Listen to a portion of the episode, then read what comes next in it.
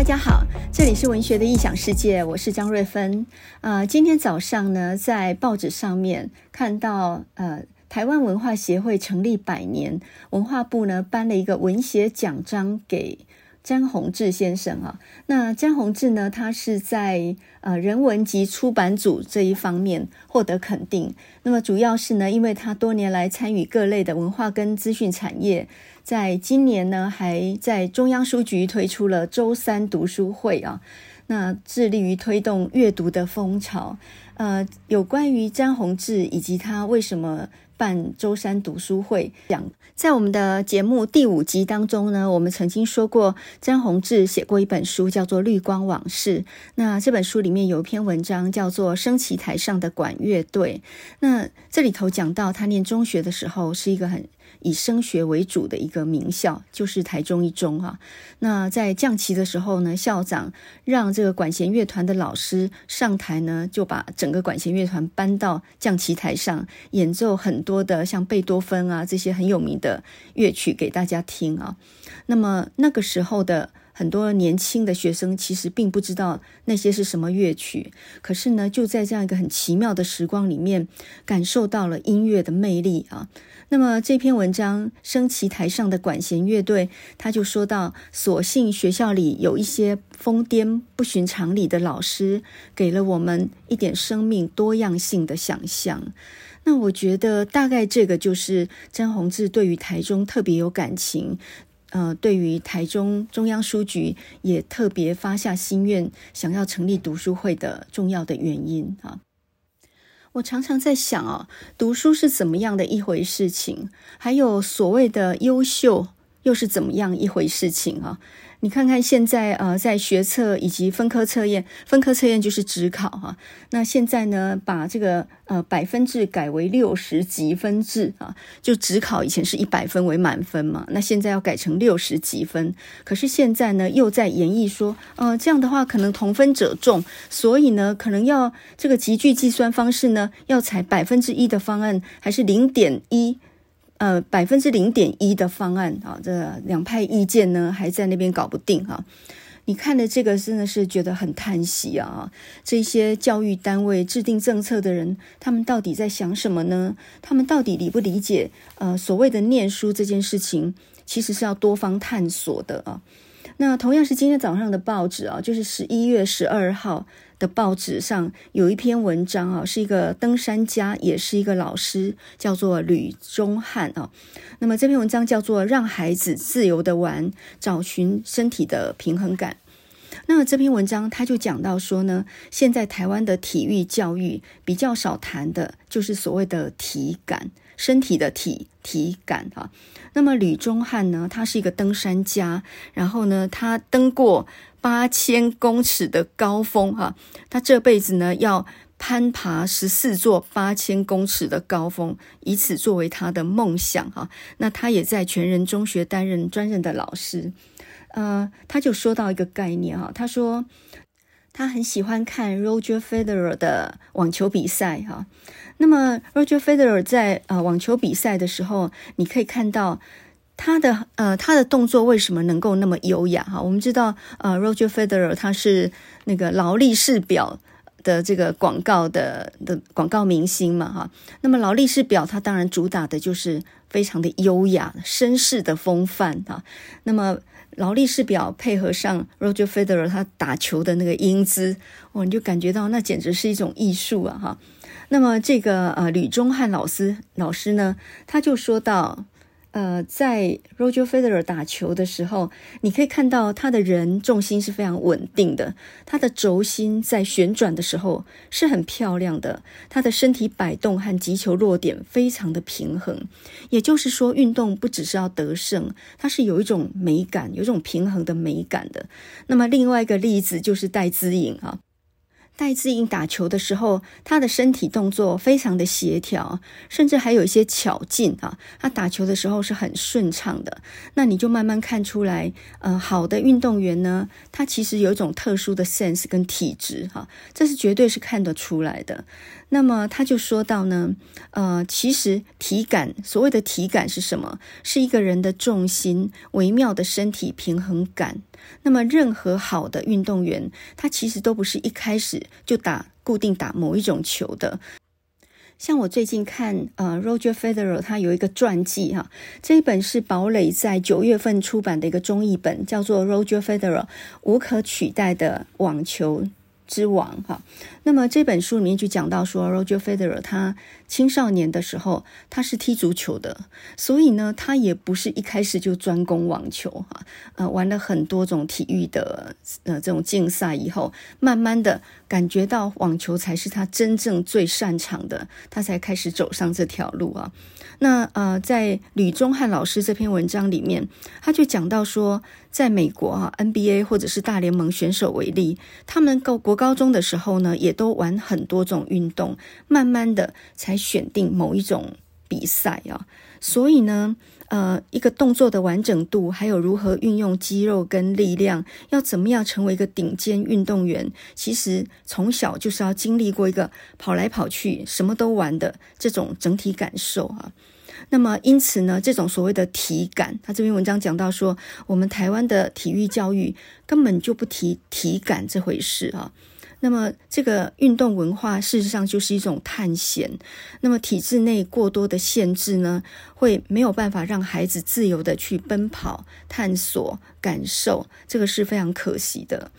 那么，从吕宗翰老师这样的一篇文章啊，让我也想到，在我们整个。呃，小孩子念书的过程里面，我们有让他们能够自由自在的跑来跑去，什么都看这样的一种童年或者青少年时光吗？呃，我们从现在各种考试的什么分科测验的集聚如何如何啦，哈，呃，这些东西很琐细的规定，学习历程档案的上传呐，等等这些，我们都看到。都是一些限制啊。那么现在的小孩子，他们在整个求学的过程里面，他们还剩下多少空间可以自由自在自己去摸索、去看书、去找寻那些自己有兴趣的东西来看呢？我觉得是非常非常少了啊。那么这是很可惜的事情。最近呢，我到诚品去，然后呢，刚好看到架上面《联合文学》跟《印科》两个杂志呢摆在一起哦。硬科呢讲的是台静农，那联合文学它的主题呢是 Netflix 哈，哇，这两个主题也差太大了吧哈，一个那么老成持重讲台静农诶，然后呢另外一个居然讲的就是 Netflix 啊，那么我们都知道呢，在影音串流平台上面呢，这几年 Netflix 大概是占市占率最高的啊，因为它二零一八年就就在台湾是大力推行了，但是呢，迪士尼在今年的十一月正式在台。还有呃，在南韩、香港上线啊，那他旗下的 IP 作品呢，那些原创的 IP 作品，包括《鱿鱼游戏》，是吸收订户最强的一个吸引力。所以这两大平台呢，现在呃正在竞争我们的眼球哈、这个展开一场殊死战。那联合文学开发这个主题当然是非常流行文化的，是很吸睛的，应该是很年轻化、很活泼的一个话题。可是对比联合文学硬科，它就老成持重的在谈台静农。我的天啊，这时候怎么会想到谈台静农呢？那么久以前的人了哈，他都去世已经三十周年了耶。结果猛一看，原来哦是没有错的。台静农呢，今年是一百二十岁冥诞。那另外呢，就是呃，如果我们说九月是张爱玲月的话，因为张爱玲是在九月出生，九月去世的嘛。那么十一月就是台静农月吧，应该这样说哈。台静农呢，他是十一月出生，然后在十一月去世的人啊。他是一九零二年出生。一九九零年去世，刚好都在十一月，所以今年是一百二十岁冥诞。那众所皆知呢，台静农先生是台大中文系的顶梁柱啊，就是象征性的的的头号人物啊。那么，嗯，我看到杂志非常庄严肃穆的谈台静农，然后找了很多他的弟子来谈的这个他们的老师的时候。我突然想到三十年前在台北念博士班时候的往事啊，呃，我虽然不是台静农的学生，没有上过他的课，但是呢，我上过郑谦老师啊、郑英白老师，还有张静、张清辉老师的课，而他们两位都是台先生的同事，就是台大中文系很有名的老师。那为什么我会有机会上到他们的课呢？呃，因为当时候台大退休的教授，他们很多人都在辅大或者是在东吴兼课，那这些。博呃，博硕班的学生都是聚在一起上课的，而且大部分都是在老师的家里面上课，所以有就也就因为这样子有机会到老师家里面去啊。那呃，非常非常因缘巧合的，就是以郑英白老师来说哈，郑谦老师来说，我们刚好就是他的关门弟子。为什么这样说呢？一九九零年我刚上博一。然后呢，上了一学期他的课，到了第二年的时候，一九九一年的暑假，郑英博老师就去世了。那呃，台静农老师的去世是在前一年啊，就是一九九零年的十一月去世的。那个时候呢，我们刚好都在温州街啊，就是郑老师啊，郑英白老师的家里面。呃，上课都是在他那个，就他那个客厅里面上课，大概有十几个博硕士班的同学哈，有辅大的，也有东吴的。那我是东吴的哈。那我们在上课之前，就听到一些碎嘴子的那个呃博班的学长就在那讲说，呃，在那个呃台老师的灵堂里面，然后郑老师呢战战巍巍的，因为那时候他已经八十五了吧，八十五还八十六了吧哈。那时候身体很差了，都穿一袭黑色的长衫，然后他的身体呢非常的脆弱，就看起来好像是，好像是整个是棉絮一样的身躯哈。然后他眼力那时候也很差，步履蹒跚这样哈。那他说他那时候眼睛已经近在咫尺，也只能辨男女，也就是说他他眼睛已经不行了，身体也很差哦。然后听力好像也不太行这样。所以呢，呃，那时候我们就听学长他们就在讲说，呃，在灵堂里面，郑老师呢步履蹒跚的走入那个台台静农老师的灵堂的时候，跪下来痛哭啊。他们两个是很好的朋友啊，呃，一起渡海来台湾，然后经历了很多事情。然后呢，他跪下痛哭，然后其他所有的在旁边的人都为之动容哈、啊。那我光是想象那个画面。我头一个感觉到那样的一种一一种很深刻的一种感触哈。我们去温州街上课那个时候呢，郑老师的家那个时候还在温州街。当时候呢，温州街那些台大宿舍已经拆的大概拆了一大半了吧，所以呢，呃，郑老师家呢是比较仅存的，还没拆的那部分。我记得那些宿舍长得都一模一样哈。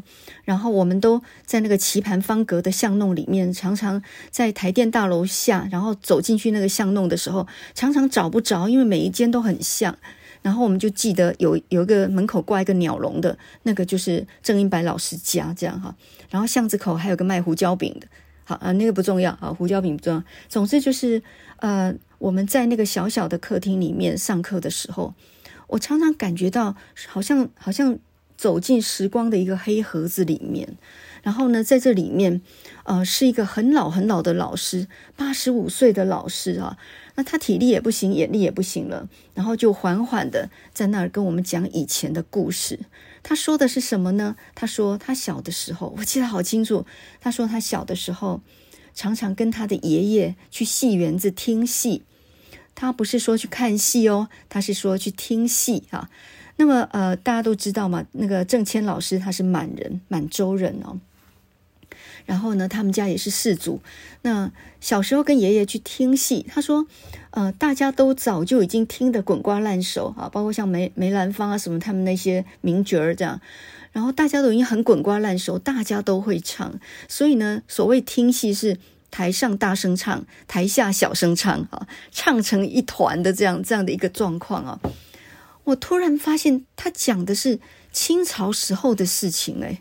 那那个时候是不是还留辫子啊？哈，也就是说，在那个客厅里头所听到的所有事情，然后下了课出来，都觉得好像做了一个不合情理的梦一样哈。那在这个客厅里面，呃，郑老师曾经说过鲁迅，说过李济也，还有他谈他的好朋友台静农、冯友兰，还谈梁启超、钱穆啊，什么呃杨连生啊等等等，讲了很多很多他们的故事哦。我们是半懂半不懂，因为有些看过他们的书，有些是没什么概念的。可是呢，呃，就在那样子很混乱的上课状况底下啊，我们也读了不少书。比如说呢，呃，虽然老师已经上课没有办法教我们太多学问，但是呢，好歹我们也把他的那个《景武从编》也有读过啊，那个是他的著作嘛。那另外呢，就是那个时候他还出版了一本诗集，叫做《永嘉清咒堂诗集》。是刚刚写的哦，当然是旧诗了哈，诗词啊，就是刚写的，然后刚出版的。结果呢，还有一个有一个学长还把它看成《永嘉清话堂诗集》，清咒就是昼夜的昼哈，《永嘉清咒堂诗集》。然后嗯，这个老师还跟我们讲了一个有趣的事情，他说他们这种旧时代出来的人啊，所谓写诗都只会写文言的诗啊，旧旧体诗词。那他也曾经想着要怎么样去写新诗啊，要赶上时代，要写新诗，但是他没有办法直接写新诗，所以呢，他都是写成旧诗、文言的诗，然后再把文言的诗翻译成白话的诗啊。哇，这个我想起来就很绝，这有一点像什么呢？我到现在我没有办法直接在电脑前面打字写作，我都是写在纸上面，然后呢，第一次的草稿是写在纸上面的。然后写完一个大致的初稿之后，我再打到电脑里面。那打到电脑里面的时候，才一边修改。所以我的初稿永远都是在纸上面写的。简单来讲，我是纸本人，我没有办法在电脑上面写。那有点像是郑老师，他说他一定是先写旧诗，再翻成新诗啊。哦，这个这个听起来也是很奇的。面对这样子年纪那么大、身体也很不行了的老师啊，事实上那是他嗯活着的最后一年了哈。当然，当然那时候我们并不知道，面对这么老的老师，老实讲哦，呃，实在不是直接从他的。呃，口中去得到什么学问了？是基于对老师的好奇，然后去查他的著作，然后自己读。当时候没有 Google 这件事情，去图书馆查也是千难万难的。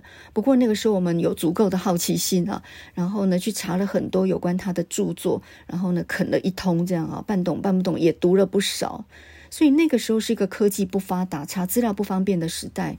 可是那个时候人读书的心比较单纯，就是呢对老师的学问产生的好奇之后，想尽各种办法去查到老师的书来读。这样，那我还记得呢，呃，老师在上课的时候有一次不晓得为什么就有感而发的跟我们说哈，做学问不要怕冷僻啊，有冷僻的地方呢才能够有不同的获得。那他讲了一句话，他说：“有所偏，方有所至啊。”也就是你走了一条寻常人不走的道路的时候，才能够另辟蹊径啊，才能够走出一番自己的光景嘛。所以呢，做学问不要一窝蜂。简单来讲，就是你看着这么老一个人，应该是一个老学究，应该很很八股，或者说至少应该很呆板吧。可是没有想到呢，他们也是当年也是血气方刚，很有自己的理想的哈。所以你从他会讲出这个话，就知道年轻的时候也是很叛逆的哈。有所偏，方有所至。呃，我现在想起来啊，那个郑英白老师的学问，他那些诗词曲，我根本就都不记得了。但是呢，他这句话却烙印在我的心里面，永远不能忘记啊。我有很多那种比较。独特的行为，或者是呃比较自己想要闯出一番名堂的那种想法，其实都是从这句话来的哈。有所偏，方有所至。为什么要跟人家走一样的路呢？为什么你觉得这个东西值得做，你不值得去闯一闯呢？所以我觉得表面上看起来我没有受他什么影响哈。诶，说到郑英白老师的学生，那就很多了呀哈。比如说像林文月，大家很很。很清楚的，林文月，呃，都以为他是台静农先生的学生，但事实上呢，林文月他的硕士跟学士的论文都是郑谦老师指导的哦，所以呃，各位就可以理解，其实他对于郑谦老师是一种敬畏啊。比如说，他就写过《殷白师策记》等等很多文章，他流露出来的是一种敬畏的、尊崇的一种情感。但是林文月对台静农，他是比较如沐之情的啊。就也就是说，林文月对郑老师比较像是对一个师长，但是对台静农先生呢，他比较像是一个一个父亲那样的一个角色啊。所以呢，他有一篇文章很动人，林文月的文章啊，叫做《从温州街到温州街》。他就继续说，有一次他开车，然后载着郑英白老师到温州街的台静农老师家里面，也不过就隔两个路口吧。然后他们两个老的在那讲话，他就随侍在侧。那篇文章收录在那个林文月的一本散文集，一九九三年的，叫做《作品》。这个这个散文集里面啊，可以去找来看一下，很动人啊！你就看着两个长者，然后他们有他们自己的话，他们有他们自己的默契，他们讲话跟他们谈天的一种方式啊，看得都非常感动啊！啊，郑谦老师就说过呢，那个台静农老师他们家是不会遭小偷的，为什么呢？因为他们家的对面是以前彭明敏呃教授的的住处啊。那彭明敏就是写《自由的滋味》那个嘛，哈，后来就是呃，就就逃出去哈，就从台湾逃到国外去嘛。那因此呢，就是在他们家前面永远就有一些这个情治人员在那边驻守哈。那呃，只要是出入他们家的人，大概都都会被盯梢，然后都会被监视哈。简单来讲，就是那个台静茹老师他们家的斜对面呢，那边就有一个岗哨就对了哈。那连带呢，台老师他们家那里，等于也就是有重兵把守啊，根本就不可能有小偷啊，谁敢进来？然后恐怕很多访客也都不敢进来哈。在一九九一年的六月，就那个学期结束的时候，我还记得最后一堂课，不晓得为什么呢？郑老师坚持要送我们出来。那时候他坐在轮椅上面跟我们挥手道别，也就是说这学期的课结束了啊，然后大家再见这样哈。呃，那个时候不知道是那是什么样的意义。后来呢，才突然觉得老师好像自己预知了自己，呃，已经已经寿命已尽啊。所以坚持出来跟我们道别，然后我多年以后呢，想到这段求学的经历的时候，你会发现，虽然在课堂上他没有教我们太多的东西，但即便如此呢，我们也从侧面去体会到很多书本上没有的事情啊。呃，有一句话是这么说的：如果你要教会一个人航海，不必教他坐船的技术，只要让他向往大海就可以了。我常常想的这句话哈，这些老师，呃，我们有幸成为他的关门弟子，真的就是他人生最后教的一班徒弟。可是呢，就那就那么一点点接触当中，你也可以感受到那种生命的顽强哈。我记得郑老师呢，他每次总是会买一些小糕点，上课的时候请我们吃。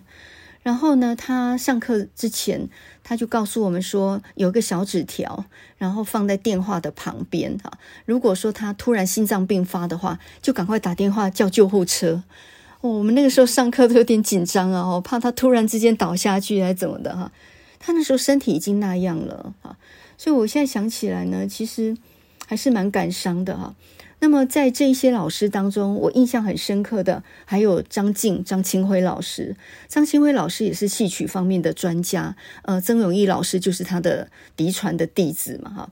那廖玉慧应该也是跟张静老师很熟的。我记得那时候修他的明清剧曲，然后他带我们呢去国军英雄馆看剧啊。然后，嗯，还跟我们就是上完课都是跟就请我们一起吃饭这样，然后在吃饭席上面呢，呃，就聊了很多事情哈。这个都跟学问无关，但是呢，却让我我我感受很深刻。有两件事情哦。第一个事情就是，呃，张清辉老师听说他的那个关系并不是那么好，简单来讲，因为太耿直的关系，所以得罪了不少人。那么在呃，北大这个系统里面，因为他是北京大学中文系国学所出来的啊，那跟那个台静农老师他们是同个系的，所以呢，他等于就是台静农老师的学生那一辈了。那么张清辉老师呢，因为他为人比较耿直一点，哈，心直口快的，好像比较得罪人这样子。呃，然后呢，我记得有一次啊，他就在吃饭的时候跟我们讲说：“哼，现在的助教真是不像话，居然呢，一开学的时候跟我说，呃，老师，你这学期要开什么课？”然后呢，他就有点愤愤然，他就说：“怎么这样说话呢？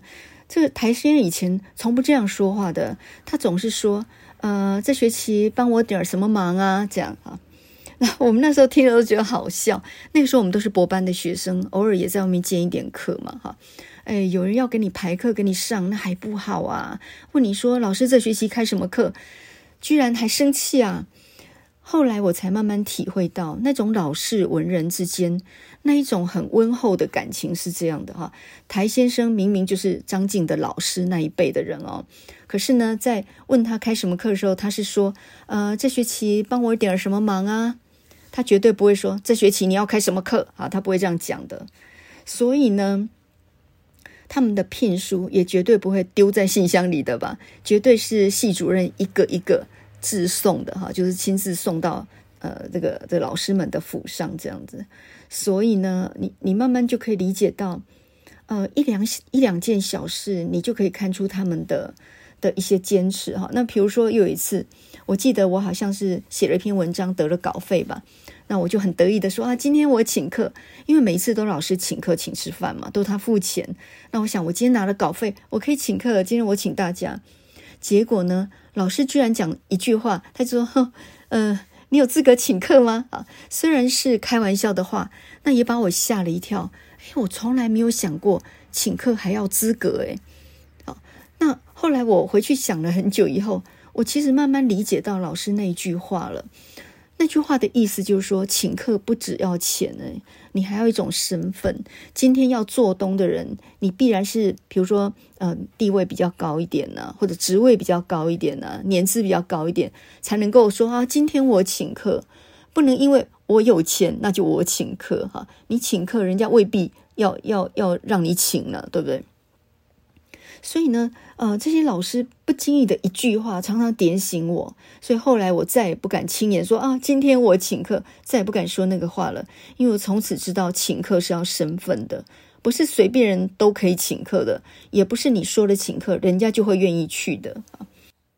那么说到张清辉老师的“语不惊人死不休”，还有一句话哦，他曾经说过呢。他有一次就讲到郑英白老师哈，那他就说。嗯，郑老师呢，中文居然不错，那我就吓一跳了哈。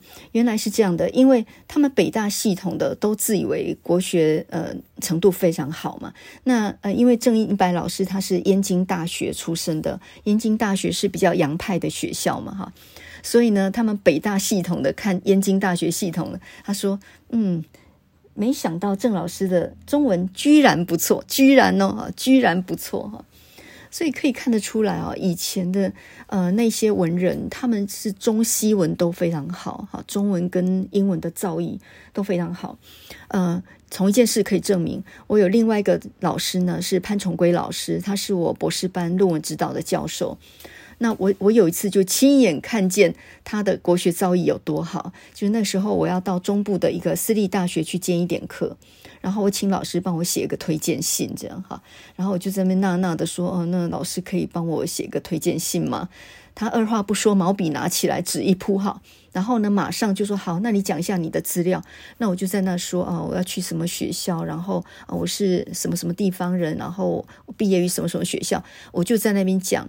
然后老师呢，连草稿都不用打哦，他直接毛笔拿起来，然后从第一个字写到最后一个字，刚好最后一句就在那个呃信纸的最后一行，刚刚好，完全没有标点符号，好像他算好的一样。那整篇看起来就是一个很好的书法的帖子。连一句都不用改，然后不会写错半个字，而且我的资料是零零碎碎说的，他居然能够他写他的，我讲我的，这样就可以，嗯，那真的是口译，那完全就是口译，然后用书法写下来哈，所以我慢慢才理解到，哇，以前的以前的那种旧式的文人，他们受到的教育真的还是很扎实的哦。我在念博士班的时候呢，我的老师刚好是一半台大派，一半师大派的。那刚刚讲到台金龙先生跟呃张清辉老师，他们就是台大派的。那另外呢，潘崇圭老师跟王梦鸥老师，他们就是师大政大派的。这两个派别在中文学界系统是不太一样的哈。不过他们的资历呢都一样，都是大佬级的。那么呃，潘崇圭老师也很好玩呢，就是呃，我们都修过他的《红楼梦》研究嘛。那他的《红楼梦》呢，他是索引派的，他不是考证派哦。考证派就是胡适的。那这一派认为说呢，呃，《红楼梦》就是曹雪芹他的家传，就是根据他自己的。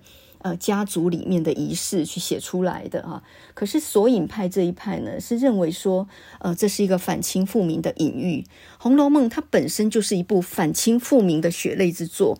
这怎么说呢？贾宝玉就是那个争夺的中心，这个宝玉就是传国喜的意思哈。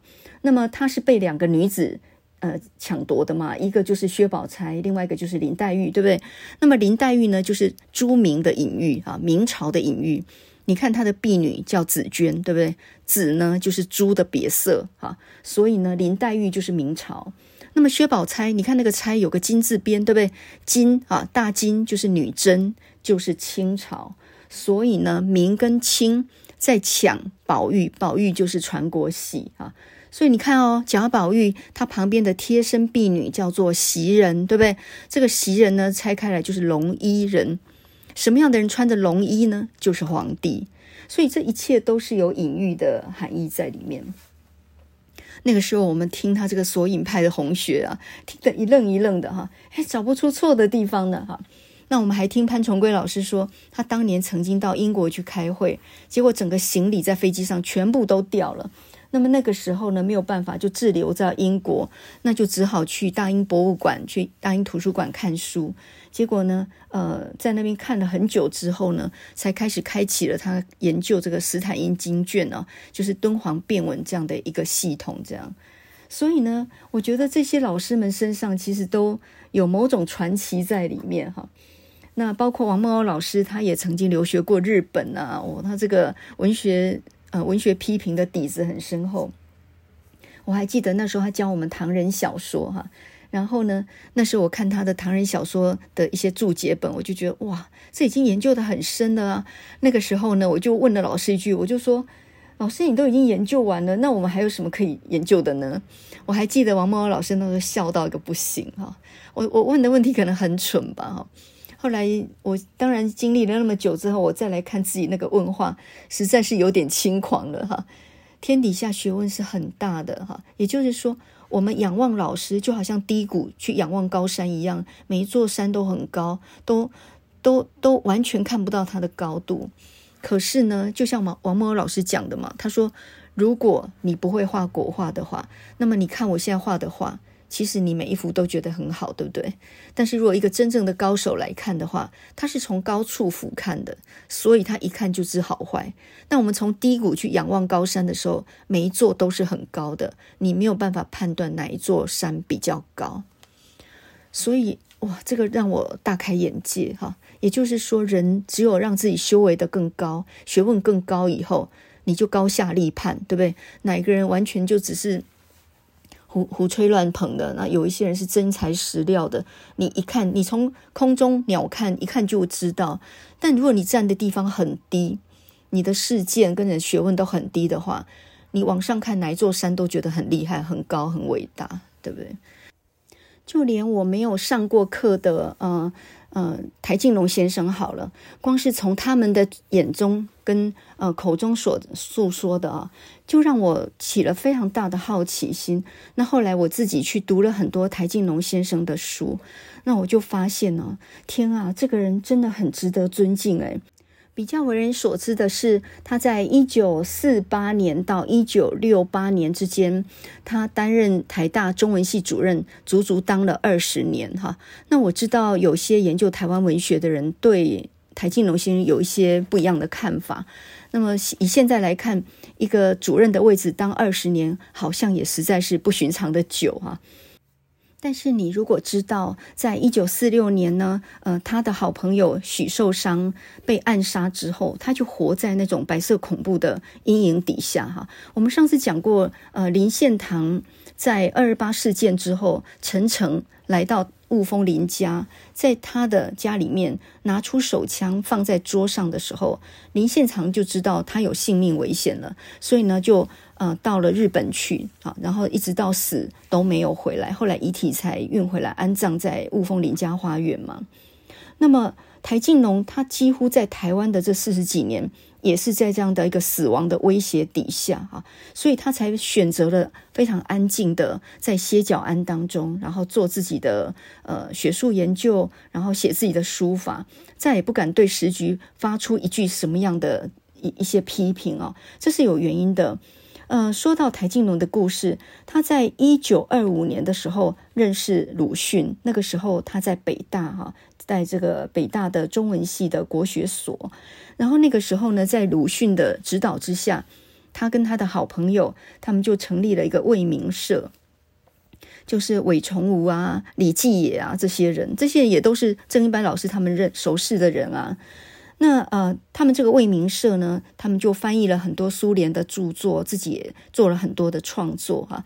那对当时候的时局有很多的批评。在一九三零年的时候，他就成为北方左翼联盟的发起人之一。简单来讲，当时候呃热血的呃有理想的青年都是左倾的哈。那这个呃台静农呢，他在抗战的时候在四川，他也认识了陈独秀，那不得了，你认识这些人全部都是左派的呀。所以呢，台静农曾经三次入狱哈，他曾经被国民党怀疑嘛，然后就被抓了三次，最长的一次在南京坐牢坐了半年。所以呢，三次入狱都是性命交关呐，那这个简直跟杨逵有拼的啊哈。那么三次入狱的。的结果之后，后来呢？一九四六年，他到了台湾。那本来呃，只是想待一阵子就要回去的，没有想到国共内战，他就回不去了哈。所以从一九四六年一直待到一九九零年他去世，他都一直住在温州街的宿舍里面，那里叫做龙坡里嘛。所以后来呢，台静农的散文集就叫《龙坡杂文》啊，是这样来的。那在一九九零年的一月呢，被迫迁到温州街的新居，因为那一片宿舍全部改建嘛。然后他自己写文章说呢，他被扫地出门了哈。所以一月的时候迁到温州街的新居，然后十一月就去世了哈。那么显然心里面其实是非常的郁卒啊哈。除掉老人家把人家迁居哈，这真的是影响心理非常大哈。那么说到台静农，他为什么后半辈子再也不敢触及时事，也不敢再写作了呢？包括他的弟子林文月啊，我记得林文月有一次写文章、写小说给台静农看，台静农只淡淡说了一句话，他说：“你写的小说里面的贩夫走卒，他们讲话的样子都像大学教授。” 然后从此以后，林文月就再也没写过小说了哈，因为林文月那种大家闺秀研究诗词的，那他比较没有社会经验嘛，所以呃，就就观察社会经验上来讲，无疑是比较呃比较不擅长的哈。那台静农为什么后来下半辈子呢？后半辈子就再也没有写过小说呢？以他早期就写的跟鲁迅一样好这样的功力，为什么后来再也没写过呢？这跟一九四六年许寿裳被杀有关系啊。当时候呢，呃，台静农刚来的时候，那个时候台大中文系的主任是许寿裳，许寿裳其实就是许继福，他是鲁迅的很好的朋友哈，也是个很温厚的老人。那嗯。呃他就在一九四六年的时候呢，就被杀害。好，那就就有有人就说这是国民党杀的，这根本就是白色恐怖的暗杀哈。那因为许寿裳是鲁迅的好朋友嘛，所以这些人都都已经在被怀疑当中了哈。那许寿裳被杀这件事情呢，鲁呃，这个台静农曾经写过一篇文章，叫做《追思》。那这篇文章呢，收录在他的散文集，叫做《我与老舍与酒》。台静农文集这本书里面，他就讲到他心里面多么的悲痛。那么也就是说，当许寿裳被杀害的时候，他就已经预知自己的命运了。他在对时局有一点点讥刺，或者他在写创作这样的东西的时候，他性命不保。所以后来他就再也没写过东西了。呃，全部埋首于呃书法哈。那我们都知道他的书法是泥圆露体嘛哈。张大千说他是三百年来第一人啊，他的书法跟画画都是一绝啊。那尤其是他画的梅花庄严，就说呢，那那真的是一绝哈，画得非常好啊。那你就可以理解是一个才情很高的人哈，诗书画还有包括写小说都是很厉害的人。后来完全晋升哈，完全安安静静噤若寒蝉，就是因为许寿裳被杀这件事情。所以呢，那真的是笼中鸟啊，有有翅难飞啊！所以他是写得非常好的，但是后半辈子整个被消音啊。台静农的呃小说成就其实是非常高的。我们拿他的《地之子》来跟鲁迅的《呐喊》和《彷徨》来比啊，呃，写的年代都一样，是二零年代。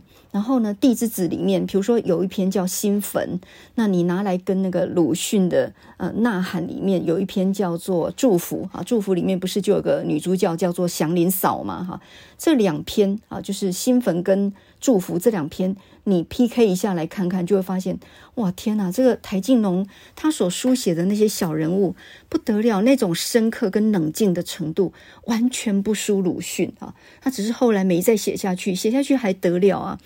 那么你如果觉得台静农很保守啊，那你也可以看一下，有一本书叫做《王明讲史》。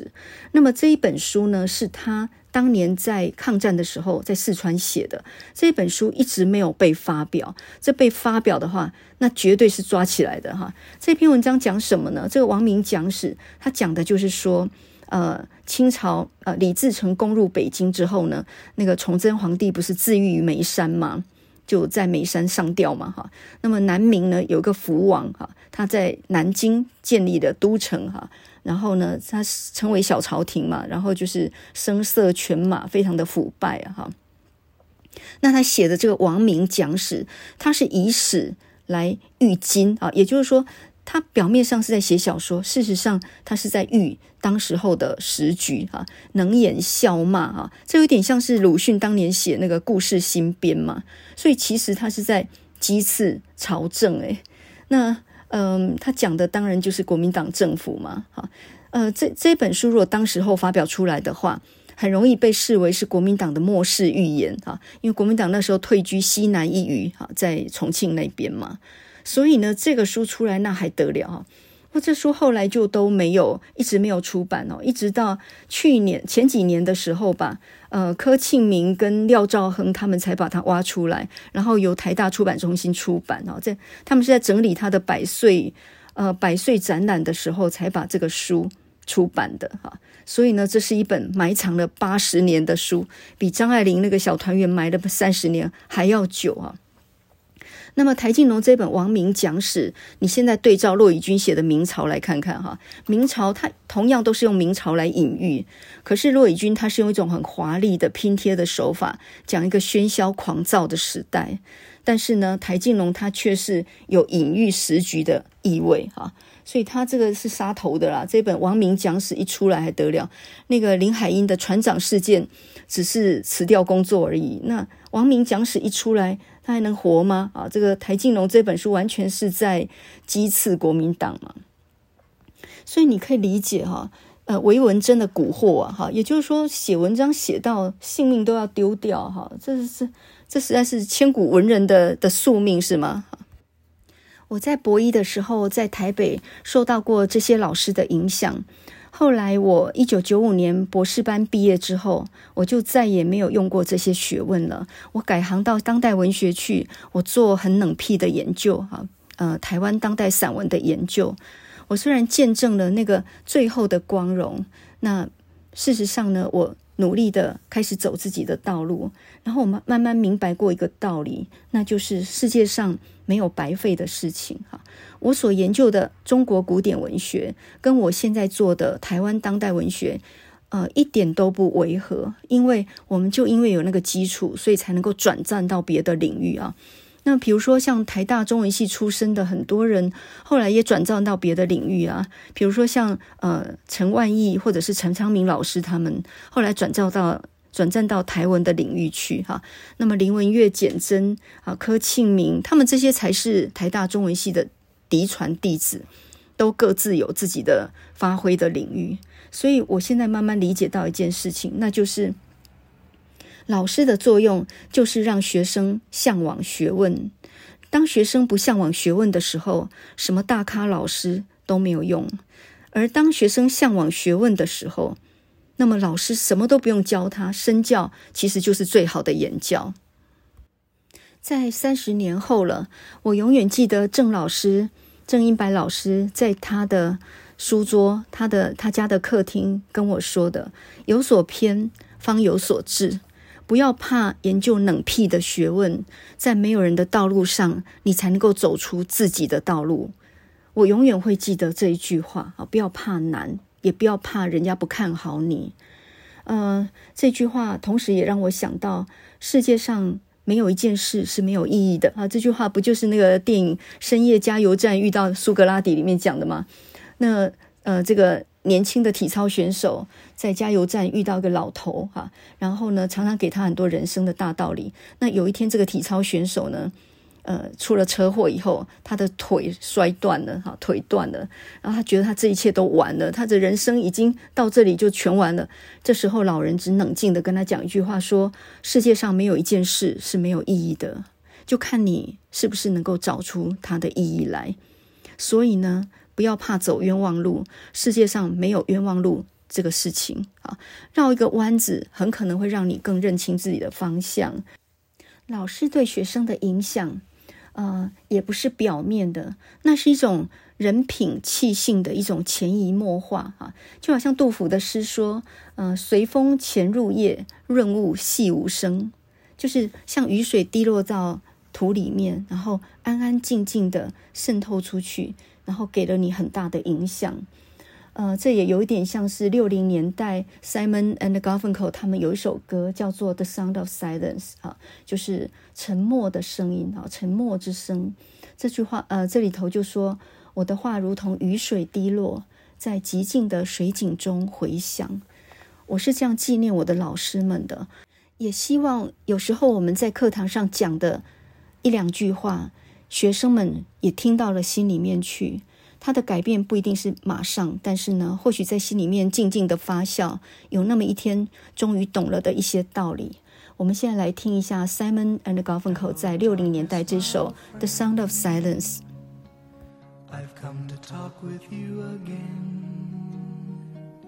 Because a vision softly creeping Left its seeds while I was sleeping And the vision that was planted in my brain still remains within the sound of silence. In restless dreams, I walked alone, narrow streets of cobblestone, neath the halo of a street lamp. I turned my collar to the cold and damp. When my eyes were stabbed by the flash of a neon light It split the night and touched the sound of silence. And in the naked light I saw Ten thousand people, maybe more People talking without speaking. People hearing without listening. People writing songs that voices never share. No one dared disturb the sound of silence. Fool said I, you do not silence like a cancer grows. Hear my words that I might teach you. Take my arms that I might reach you. But my words, like silent raindrops, fell and echoed the wells of silence people bowed and prayed to the neon god they made. And the sign flashed out its warning simple words that it was forming. And the sign said the words of the prophets are written on the subway walls,